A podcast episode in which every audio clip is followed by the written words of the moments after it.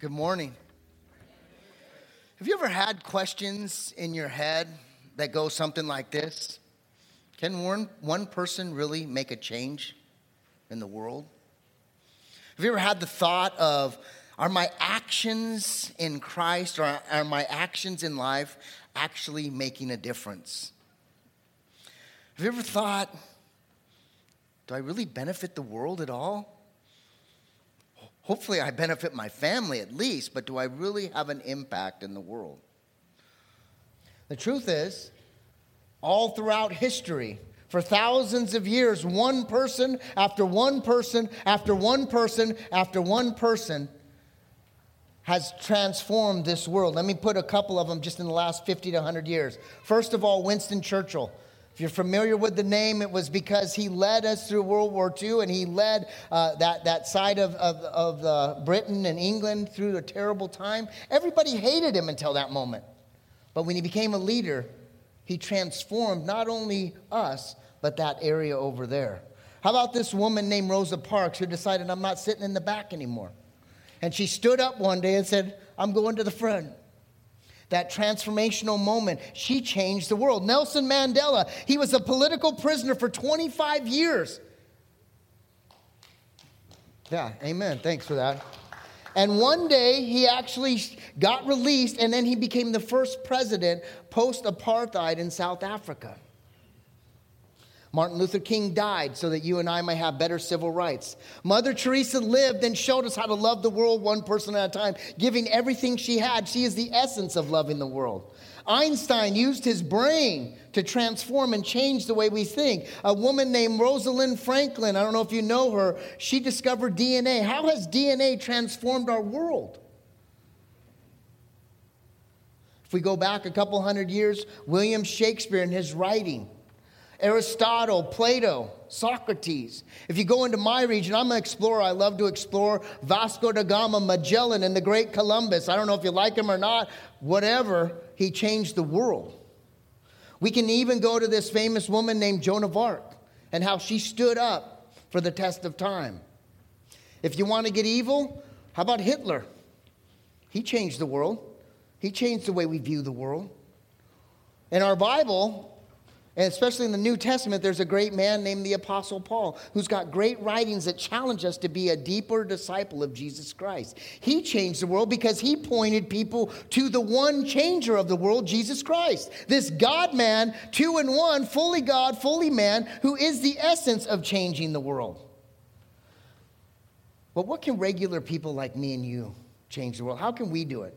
These guys are great people. He was a prime minister and, uh, you know, Martin Luther King was a big preacher, and how can we just change the world? Let me give you two instances of two people just going to work every day, doing their job, and how they radically changed the world. In 1968, while working at a refugee camp on the border of Bangladesh and Burma, David Nyland discovered this breakthrough treatment for patients suffering diarrhea.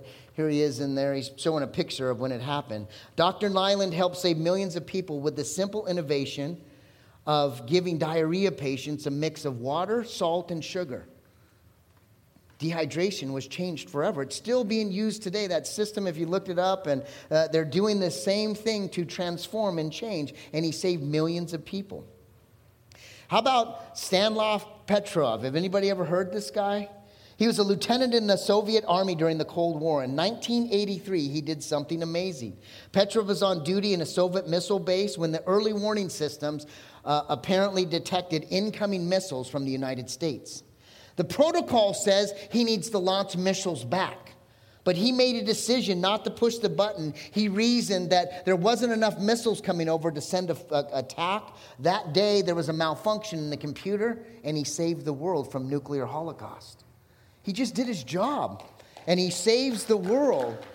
If you don't know what nuclear holocaust looks like, just look up Chernobyl 30 years later and see what it looks like. It's devastating. People just doing their everyday job nurses, doctors, teachers, going to work and school. You have the opportunity to change the world one person at a time, and one person matters. And Jesus came into the world to transform you one person at a time so that you become a love offering to this world. And our job is to receive that love Everybody say receive. We've got to receive that love so that my heart can be open. If you're new here to Journey, yeah, I'm shocked as you are that I'm the pastor or one of the pastors here. So, welcome. God has given us a mission a long time ago in our backyard when we started this church that we need to be a love offering to this community. By His love, by His stripes, by His grace, we have an opportunity to share that love one person at a time. Our mission of this church is to love the world one person at a time, one, one day at a time, one hour at a time, one minute at a time, one second at a time. And if you're struggling with someone, sometimes that nanosecond seems a long time. But we are still love people. We are his mechanism. We are his vessel. Even though we are broken and fat, fragile jars of clay, in this vessel we call our body and our life, we are to love the world and let Christ shine through that process. And I'm thankful that you're here to celebrate that today. We're going through this series called The 12, and what we're trying to do is grow as disciples. We are to look at the 12 apostles, each one of them week by week, and grow eh, through some of the words and some of the actions that they did. Last week, Jeremy preached a brilliant message about being zealous for the kingdom of God. Looked at 1 Peter chapter 3 and challenged us, are you zealous for the kingdom of God? This week we're going to do something very similar. Now at our church what we do is we have Bibles. Anybody have a Bible? Jeremy will give you 20 bucks. Just go and see him if you brought your Bible. He's got way more money than I do, so but what we do is we have a Bible, and at one point I was a wreck. I was a mess. I was strung out. I was distant, and someone put a Bible in my hand, this 19 year old kid named Sal, and he said, If you read this, Jeff, your life will be changed. And so what we do at our church is we stand up because this is powerful. And we're going to read from the power of Jesus Christ, and we're going to read from the power of God, and we're going to watch life transform. So stand up, please, and let's read from our memory verse, Matthew chapter 10. This is where the apostles are, in, are, are announced going out into the community. It says, Jesus called the 12 disciples together and gave them authority to cast out evil spirits and to heal every kind of disease and illness. And here are the name of the 12 apostles First Simon, also called Peter, then Andrew, Peter's brother, James, son of Zebedee, John, James's brother, Philip, Bartholomew, Thomas, Matthew, James, son of Alphaeus, Thaddeus, Simon the Zealot, and Judas Iscariot, who later betrayed him. Today we're going to talk about Andrew. And my hope is no matter where you're at in faith, if you're new, if you're frustrated, if you don't know exactly where you fit with God, or if you've been in church for 60 years, open up your heart today and say, Lord, speak to me.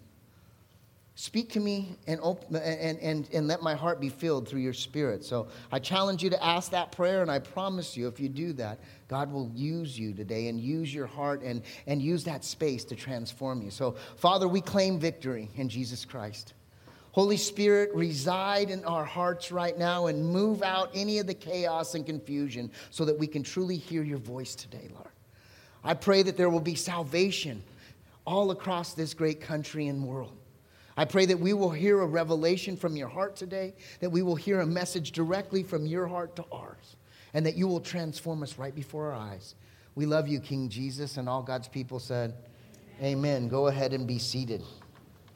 You know, I love many of the characters in the Bible, but one of them I relate to, especially in the Old Testament, is uh, Joseph. I really love Joseph because Joseph is a dreamer. And I don't know about you, but I'm a huge dreamer. I have big dreams, I have humongous dreams. And I know God wants me to have those dreams. And, and so I relate to him. He was also despised. At one point in my life, I was burning bridges because of the way I was living my life, and I was despised. One of the things me and him have not in common is he was sold. Not me, nobody would purchase me, but he was sold. And he was falsely accused, and I felt like I had some false accusations in court and on the street. And at one point, I felt like I was forgotten and left alone mainly all to my own doing. But at one point, 13 years after he was sold into slavery, he rose up where God wanted him and he became second in charge of Egypt, but ultimately he was in charge of this vast kingdom and ultimately saved the Israelites. One man, just like me and you. I'm in my 13th year of ministry. And I believe God has greater things that are going to happen in the next few weeks, in the next few months, in the next year within this church because God is on the move and we are a part of that amazing movement of God. Yeah, we can cheer for that. Many times God uses one person a man, a woman, a child, we'll see today. He uses one people to bring the glory to God and bring people back to God. Abraham was one that he said he was going to become the father of nations. How about Esther? I love that story of Esther. I raised girls, I got three girls. How about Esther standing up to the king, putting her life on the line? What a powerful moment where she brings salvation to the Israelites because of that. Daniel, David, God uses one person at a time constantly. And God's ultimate plan was to use this one God man, Jesus, fully God, fully man, to transform and change the world. And that's what we see here today. And as we go through this sermon series called The Twelve, listen to what Margaret Mead says. Never doubt that a small group of thoughtful, committed system, citizens can change the world. Indeed, it's the only thing that has ever ha- indeed, it's the only thing that has I can't even say it. Anybody want to read that for me? Guess it's not up there, so don't worry about it. It's the only thing that has ever happened. These citizens, these 12, changed the world. And that's what God wants us to know. Today we're going to go through the apostle named Andrew. I think he's very uh, he's got a little bit of scripture in the text for us, but he has a message that will really transform us. His name means strong man or manly man. Any strong manly men in the group? No, first service. Uh, they were on first service. But keep coming back, guys. We'd love to have you next week if you want to go to a manly service. First service is probably the right one. But that's what his name means in the Greek. He's a fisherman from Bethsaida on the shore. It's the northern part of Israel if you've ever been there. He's a fisherman with James, John, and his, and his brother Peter. He's barely mentioned like many of the apostles. Only three or four are mentioned a lot. He's an everyday kind of guy. Do you know that the church is built on everyday kind of people? A, year, uh, about eight, about almost a year now, we did a, a, volunteer thing, and we had 150 people volunteering at our church on a month to month basis. It takes about 60 people to run this church. It's run by everyday people. Not everyone is called to be on stage and minister. There's a lot of us that are called just to do our part in ministry, whatever that is. That's what, a, that's what Andrew was. He's a behind the scenes guy, one who focuses on the people, not personal glory. He was always in the shadow of a brother. Most of the time, when you hear his name, it's like, oh, yeah, Peter's brother, that guy, Andrew. He didn't really have a name. I don't know if you guys know this, but at one point, I was in the shadows too. Everybody go, ah. I know, it was tough. It was really tough for me. Um, I used to belong to a church called Crossroads, and I ended up being a pastor there. But when I first joined the church, my sister, her name's Kim Rodriguez, she's actually in here in the red here. Yeah, Kim. My sister took her little baby boy and they left to Mexico. And so that was about a year, year and a half before I got there. And when I walked onto the church, everybody's like, Oh, you're Kim Rodriguez's brother, little brother? And so I was known as Kim's little brother. I didn't really have a name. Kim's brother. That's who I am. But God is so good and faithful that 13 years later, when she came back to the United States, she's now known as Jeff's sister.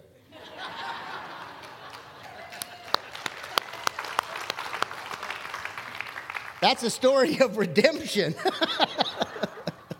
Man, that's stupid. Man, yeah, thanks for that, Levi. I appreciate that. Somebody knows bad jokes when they hear it. The call of Andrew is an amazing story, and it's something that's memorable to us. And hopefully, you guys will, will see it unfold really quickly of who Andrew was. He was present when John the Baptist anointed. He baptized, and as Jesus was walking up, he was getting ready to baptize him. He says, Behold, the Lamb of God who takes away the sins of the world. I'm just going to read 1 John 37 to 42. And in this, verse 42, you're going to see this amazing call that Andrew does. When John's two disciples heard this, they followed Jesus. Jesus looked around and saw them following and says, What do you want? He asked them. They replied, Rabbi, which means teacher. Where are you staying? Come and see, he said. It was about four o'clock in the afternoon when they went with him to the place where he was staying, and they remained with him the rest of the day. Wouldn't it be nice that if we accepted Jesus Christ, we got one day with the Lord? What would that look like? What would you ask? What would you do? He had this moment in this day with the Lord, and it was powerful and amazing. And then we see Andrew come into the picture. Andrew, Simon Peter's brother, was one of these men who had heard that John what John had said and then followed Jesus. Andrew went to find his brother Simon and told him, We have found the Messiah, which means the Christ. And here's what verse 42 says. This is the most important verse, and this is how you were supposed to catch this. Then Andrew brought Simon to meet Jesus. Looking intently at Simon, Jesus said, Your name is Simon, son of John, but you will be called Cephas. This last, I have dyslexia, so I called it Caiaphas, and there was like a couple of hisses over here on first service. Cephas. So I see the H. That's all I see is the H. So, anyways, whole nother story. And so basically, what happens here, Andrew brought Simon to meet Jesus. Now, listen, he knew that his brother was going to be a powerhouse in the kingdom of God. But that didn't stop him. He could have said, I'm going to keep him to myself. I'm going to have this Savior. But he goes, I'm going to bring Peter, even if he's going to be greater than I. What a powerful statement. He brings his brother, even though he's going to be in the shadows basically the rest of his life. One of the things that we know about Andrew, he was one of the first followers, and he was the first to bring someone to Jesus Christ. What kind of testimony would that be? The first to bring someone to Jesus Christ. The other thing that we see here is really powerful, and it tells us that, that Andrew and Peter were devout Jews. It says, We have found the Messiah. Now, what you do in Greek is you look at the word or you look at the sentence, and it's called parsed out, and you break down this sentence or this word, and you look at the language and you look at a, bunch of stuff. And this we, this simple word we is a plural, and it indicates two different things. We have been looking for the Messiah, and we have now found the Messiah. That plural says there's two actions going on. We have been looking, that shows us that they have been looking and following the scriptures, and now it's saying we have found the one that we've been looking for. Andrew's also probably the first missionary because he's the first one that goes out and brings someone to Jesus. Now, the thing about Andrew that we need to learn from is where did he go to find uh, uh, somebody to bring to Jesus? His family, his home. You know, that's what's happened in my family. One by one, we have all accepted Jesus because of my sister when she was 17 accepted the Lord. And slowly but surely, Jesus has picked us off and plucked us off and brought us into the kingdom. And it's because she's been praying for years. And we still have work to do because there's still some family members that aren't there. But my sister's faithfulness, if you know someone in your family, that's your first mission in ministry. And if you can't explain to them Jesus, put them on the prayer request, bring them to a church that preaches the gospel, and watch God work. I promise it will happen. It has happened regularly in our family, and it happens in church all the time. You know, Andrew was one that always made connections with people.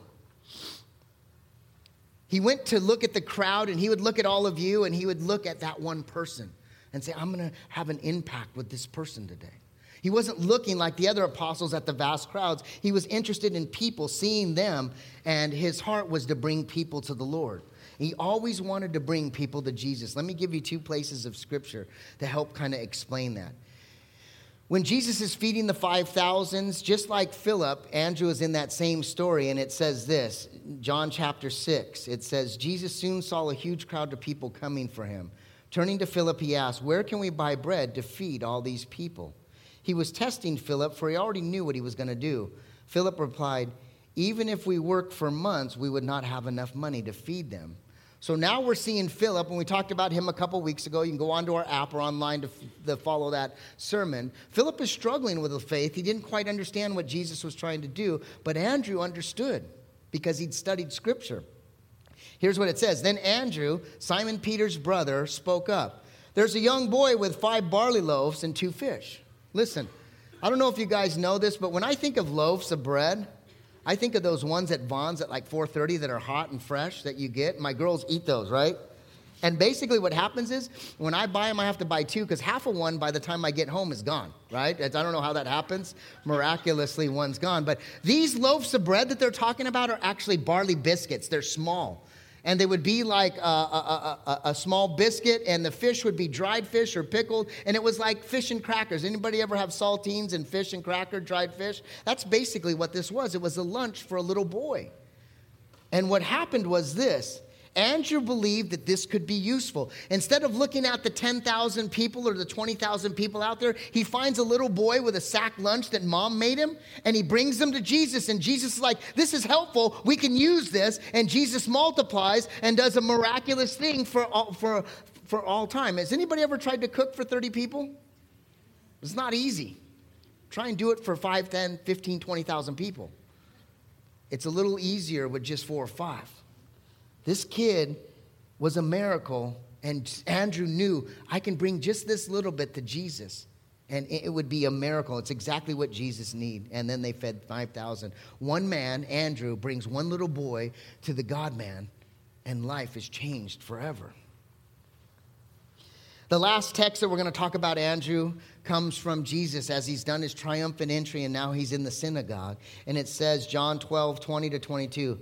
Some Greeks had come to Jerusalem for Passover celebration, paid a visit to Philip, who was from Bethsaida in Galilee.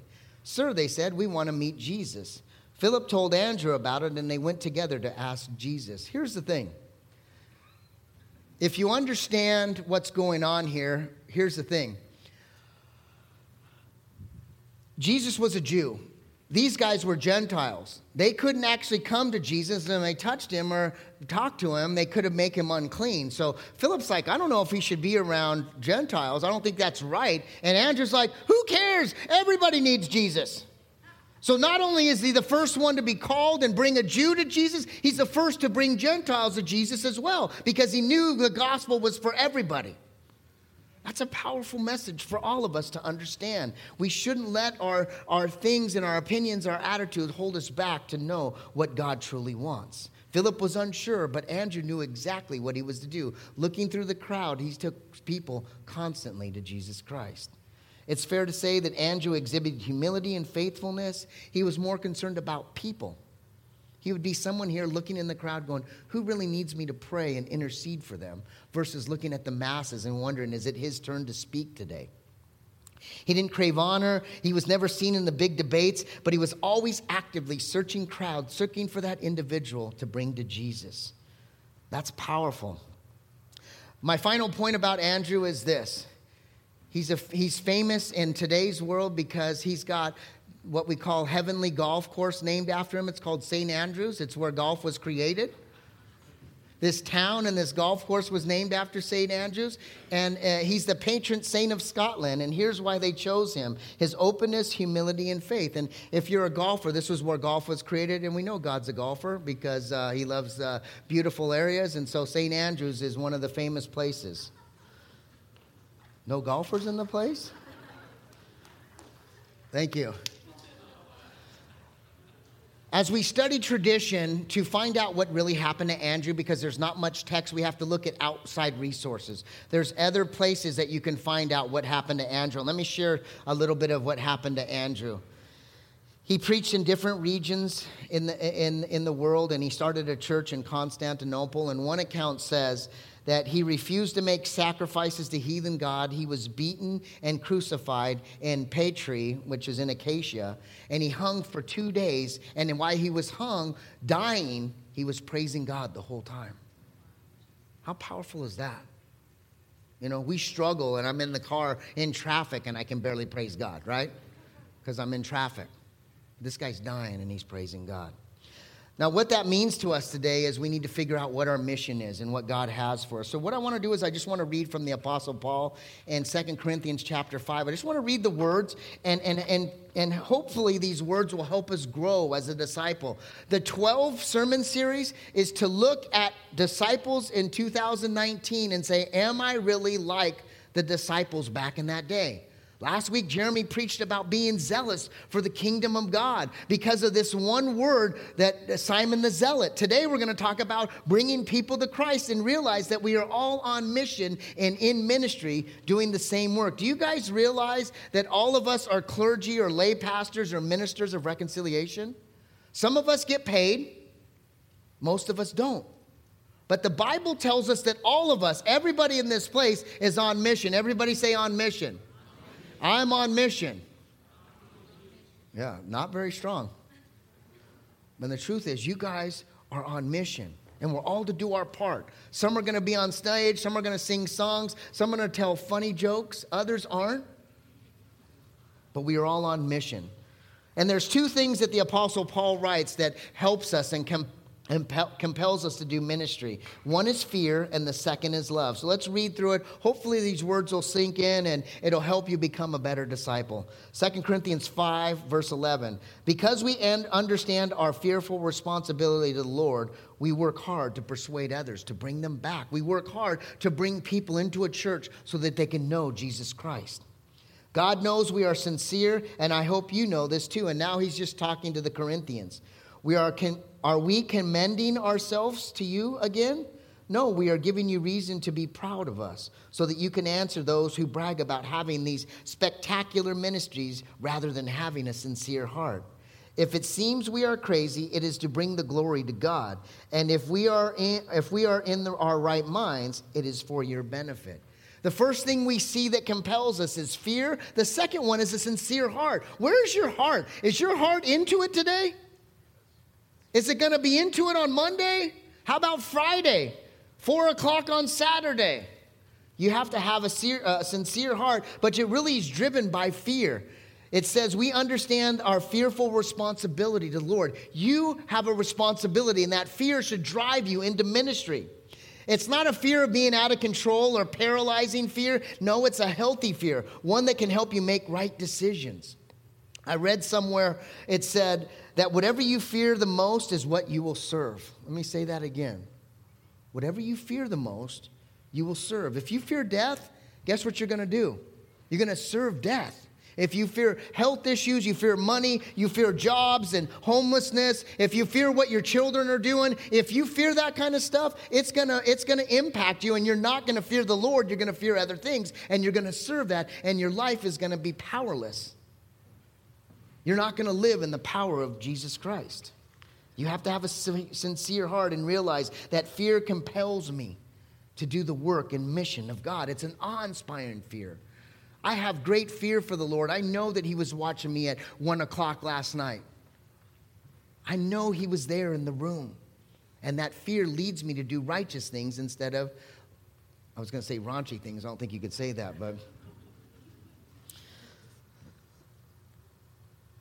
Here's what verse 14 says, and it talks about love. Either way, Christ's love controls us. Since we believe that Christ died for all, we also believe that he died. We believe that we all died to our old life. He died for everyone so that those who receive his new life will no longer live for themselves. Instead, they will live for Christ who died and was raised for them. Do you guys realize not only does fear dominate our life, but love controls us? Anybody in this room, and I'd sure like to see you raise their hands, anybody done something stupid in love? Yeah, most of you. You know, all of a sudden I'm like, well, I'm going to go drive to Riverside because I met someone. I've never been to Riverside, but I'm going to drive there and get a, get a Frosty, right? Because I'm in love or I met Mr. or Mrs. Right. We do stupid things. Love controls us, but Paul is is like, love of things of this world is going to control you and bring you into darkness. You need to be controlled by God's love. That's got to compel me to do the work. And that's what the Apostle Paul is challenging us. There's two ways to look at this. Paul could have meant that the love for Jesus was so strong. He's like, I love you so much, Jesus, that I'm going to do righteous things. I'm going to work hard. I'm going to do everything I can to make you, uh, make you right in my life and make things right with people around me. Representing our world to the best of our ability, compelling me, Lord, because of your love to obey and trust you, producing acts of love. That's one way that we can look at it. But truthfully, the Apostle Paul is saying, listen, this love that we're, that's controlling us is a sacrificial love. The Bible says God so loved the world that he sent his son to die, a sacrificial love. And that sacrificial love compels us and motivates us to act a certain way because of what he did. Let me say it a different way. If someone died for you or your family, they, they jumped in front of a car and pushed your family out of the way to save your life, but they died and you had to talk to their family. How would you act? How would you live your life? If someone took a bullet for you and your family or uh, jumped on a bomb or something for your family to save your family, don't you think you should live your life a little differently? Christ died so that you can live your life differently. His love for you should control your life so that you can be compelled to do the work and ministry of the gospel of Jesus Christ.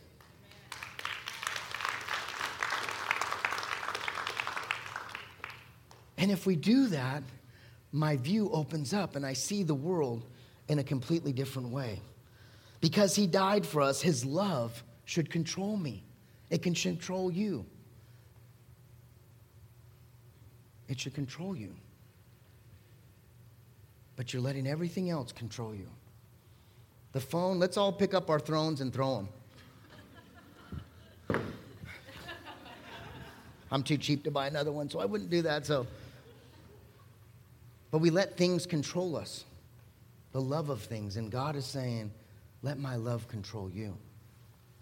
The second part of this verse tells us that God counts our old life dead. It's ended. It's done. He frees us from any permanent sin or punishment of sin, for his love has consequences. He frees us from sin, but do you realize his love has consequences? Jesus died for the sinners of the world. He died for my sin and your sin. He died for all of those sins so that those might live, no longer live for themselves, but they live for Christ. Our consequence for following Jesus is to live for him. So why do you continue to live for yourself? You, are, you are, should be compelled by his love to do greater things. But instead, we live for ourselves. And occasionally we do a few things for Jesus. Yay, Jesus, I did a five minute devotion today. I get it. I'm not a great reader, but I pray all day because my mind wanders and is crazy and it's dangerous apart from God. And I need to stay connected. If we are his disciples, we need to follow him. We need to fear him. We need to let his love control us, and we need to view the world differently. This world is broken and lost. It's chaotic. It's crazy. There's crazy people doing crazy things, killing and raping and pillaging the world. And if we look at it from a human perspective, we're going to miss out. And we'll talk about that in just a second. Here's what Paul is really trying to say in these verses Paul's truth is Christ died so that we may die. Christ died so that I die. My old self is dead. Another way to say is he died that we might also live too in Jesus Christ. He died so that I die. He died so that I may also live. Listen to what Romans says. On Wednesday nights in, the second week of September, we're going to start through the book of Romans. It's going to be a powerful time to grow in this book. But here's what it says in Romans 6 it says, Since we have been united with him in his death, we'll also be raised to life as he was. We know that our old sinful selves were crucified with Christ so that sin might lose its power in our life. We are no longer slaves to sin. For when we died with Christ, we are set free from the power of sin. And since we died with Christ, we know that we also live with him. He died so that I can live. He died. He took that bullet. He took that, that, that death so that I can live and live life to the fullest. And that fear and that love should compel me to do wonderful things. But instead, we do selfish things. Now, this might be the most important part of the sermon verse 16. I feel like God told me to highlight this today. And actually, I highlighted the other verse, but I know that God's saying this is the verse. It says, So we stop evaluating others from a human point of view. At one time, we thought Christ merely from a human point of view. How different do, do we know him now? Those that have a deeper revelation and relationship with Jesus Christ view him from a heavenly perspective, from a spiritual perspective. Those that have a limited view of God, a human view, a powerless view of God, live in this mindset that He's only doing minimal things in the world and He's not doing great and powerful miracles in the world. Human perspective is going to minimize your God and you're going to put him in a box and you're going to put him in a disciple or a devotion, a discipleship uh, uh, group or a devotion that's very limited. A powerful God will open up your relationship when you look from the heavenly view. What would God say if He was looking down from heaven in your life today? When we get out of ourselves and look from a heavenly view, our life changes. The mission of God is my ministry. Everybody say it. The mission of God is my ministry. My ministry. Yeah, not very good. My ministry. This is not Jeff's church. This is not Jeremy church or Jeff Barnett or Dustin. This is our church. And God does wonderful things when we all take ownership. My ministry is here, it's at home, it's in the schools, it's in the highways, the byways, it's on the mountains, it's in the valleys, it's wherever God takes me. That is where I do ministry. Why? The good news is this. Here's what Paul writes. This means, verse 17, anything, anyone who belongs to Christ has become a new person. The old is gone, a new life has begun. Who likes new things? Girls, raise your hand. Actually, no, they're thrift store girls, so they don't really like new things. My daughter's like, we all like new things new cars, new houses, new clothes, new babies. Actually, we like, uh, we like like four year olds that are going to the bathroom and all that stuff already. But we like new things. We're attracted to new things. And God puts this verse in here because we need to be new in Jesus so that people can be attracted to that. Jeff, you're no longer the same person. Carol, you're acting different. T- Taylor, what's going on in your life? Why is God working? Because there's something new and people are attracted to that. Old is gone, new is in, and God does a compelling work in us to do the missional work of ministry.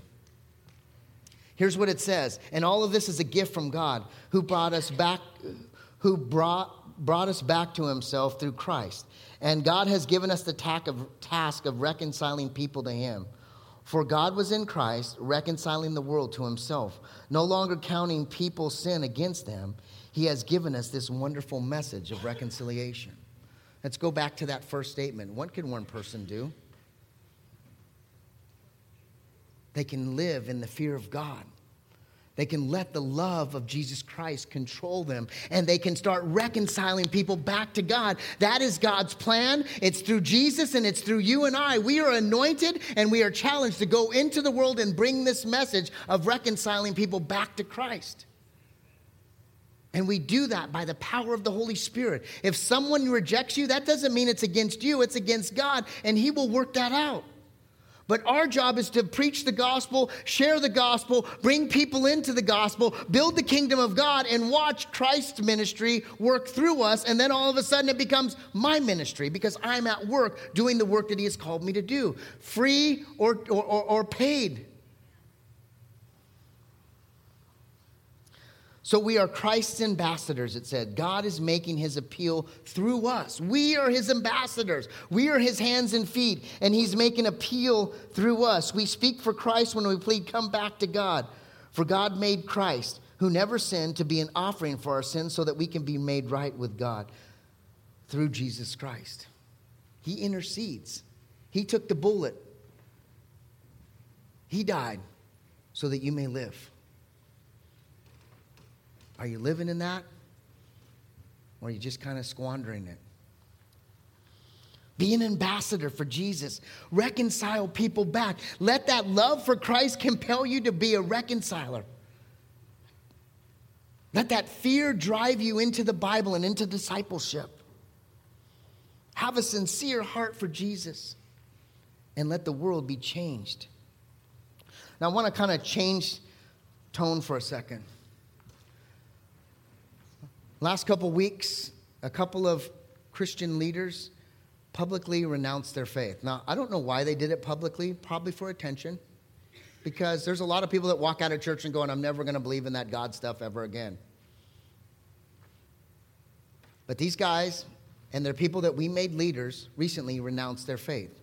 One of them kind of upset me he made this statement. He goes, I'm leaving God because I never saw any miracles in my church. And his church is the largest church in the world. He's part of Hillsong. He was on staff. He says, I've never seen any miracles. Listen, I'm going to tell you right now, that's not going to happen at our church. This church in itself is a miracle. God started this church in 2010 in the middle of a crisis and there was no money there was no income there was a savings account from my wife and we spent it until it ran out and because of that today we're celebrating jesus christ Community leaders told us you can't start a church in an economy like this. They told us you guys shouldn't start a church in Camarillo, go somewhere else. We denied man, but we celebrated Christ. This church is a miracle. And in this church, God has used it to change people's lives. One of those lives is my little buddy Zeke.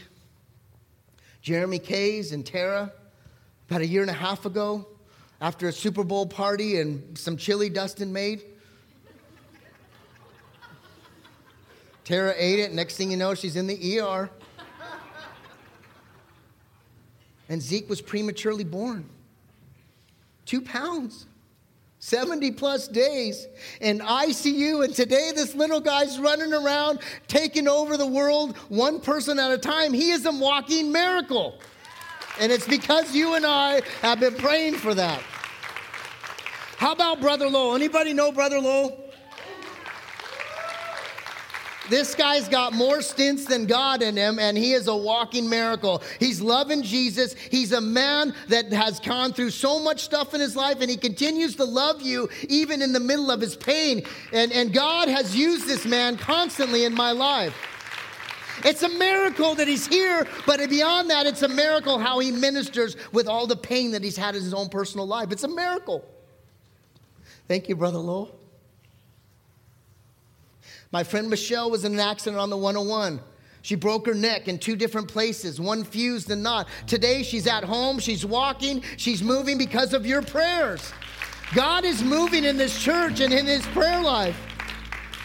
My friend Andrea, she was in an accident a year and a half ago. Head on collision. The, the, the news was talking about it. She got hit by a drunk driver going on the wrong side of the street. She's sitting right there. She took the brunt of the accident. She had more broken bones and more stuff going on in Cedar Sinai. And she's a miracle. Now she's got a baby. She's working. God's doing wonderful things. It's because of your prayer. My friend Steph, one of my best friends, a wife, well, I guess she's my best friend too. I'll give her that. We've been praying. God did some stuff inside of her body. It was a miracle. Sawyer, having Sawyer was a miracle for this family. And it's because they are plugged in and they have a community that God has done miracles in their life. Francis running around all over serving us is a miracle. What God has done in this lady's life is non, uh, nothing more than the greatest miracle that we've ever seen. My friend David over here, he came to church four and a half years ago. And he was coming not really to change his life, he was coming because he needed to get his wife off his back, basically. And now she's with him at church because he's changed. He is a miracle. He's a different person. He's got new life in Jesus Christ. And now his family sees him for who he really is. How about Kevin? Kevin, raise your hand. This is my old neighbor. This is my old neighbor. And he used to live across the street from us when we planted the church. And Kevin, man, you are a miracle, buddy. Kevin has told me and my wife several times that God loved him so much that he planted a church right in front of his eyes. He used to live right across the street and watch this church grow. And now Kevin is part of our church and he's a miracle in the making right there. Paul and Margarita, they're miracles, all the healings. I have two, mil, uh, two bills Bill Milton, Bill Antrim, miracles. They had strokes and they were at that close to, to death, and God has healed them. Taylor and his kids had an accident two years ago in Texas. They flipped and rolled the car several times. His kids are alive, they're healthy, and God is working to bring them back here. My friend Dana had some health issues recently in hospital, and here he's here now celebrating. My friend Corey and Vesta, they're miracles walking before us today. God is doing great work. My friend Sue Wolfrey is a miracle of Jesus Christ. She's been, she's had some cancer, and God kind of gets rid of it, and she has peace no matter what happens. Melissa, Levi, Jimmy, walking miracles right there.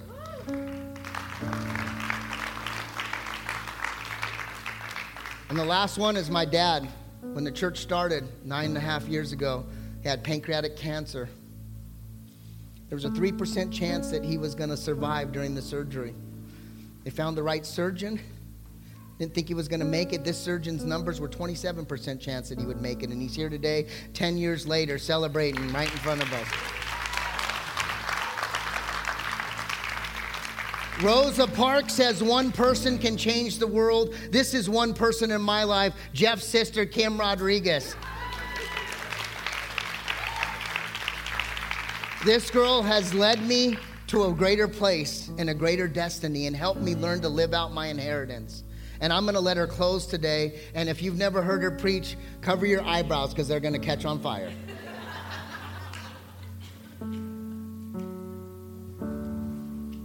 Father, I just thank you for all the miracles that you've done in our hearts and in our lives and in our families. And I pray that your love would motivate us, that it would compel us, that it would consume our lives, and that your love would flow from our lives. I thank you, Jesus, for making the ultimate sacrifice on the cross so that we could become a new creation. And I pray, Father, that today your people would recognize that that old life that they had, that that old person that they were has passed away and that they are a new creation. Yes, Lord. And I thank you, Father, that you have given every single one of us sitting here today the ministry of reconciliation. That we can have peace with God. Yes, Lord. And that we can bring others into having peace with God through faith in Jesus Christ. I thank you, Father, that in your word you call us your ambassadors. Yes. May we be your ambassadors and represent you in this world. May we bring peace and love. May we bring solutions to the problems in our nation and in the nations of the earth. May we represent your love and your heart, your truth and your grace to this lost world. May we bring salvation and healing and hope to a generation, Father. And I thank you that you call us the righteousness of God in Christ. May we look at ourselves in the mirror every day and recognize that we are the righteousness of God in Christ, not because of anything that we have done, but because of what you did on the cross. And by putting our faith, we are righteous. And if there's anybody here today that doesn't know Jesus Christ, that doesn't know the love of the Father, that has never experienced the power of the Holy Spirit in their lives, I invite you to say a prayer with me. Repeat after me Heavenly Father, thank you for sending your beloved Son, Jesus. Thank you for his death on the cross. Thank you for his resurrection from the grave. I believe in him. And today I receive him in my heart. Thank you for making me a new creation. I give my heart to you. May your love motivate and compel me. Help me to live as, a, as your ambassador, as your righteousness. Help me to be like Andrew, one who brings people to you and who brings you to people. And I pray all these things in Jesus' name. Amen.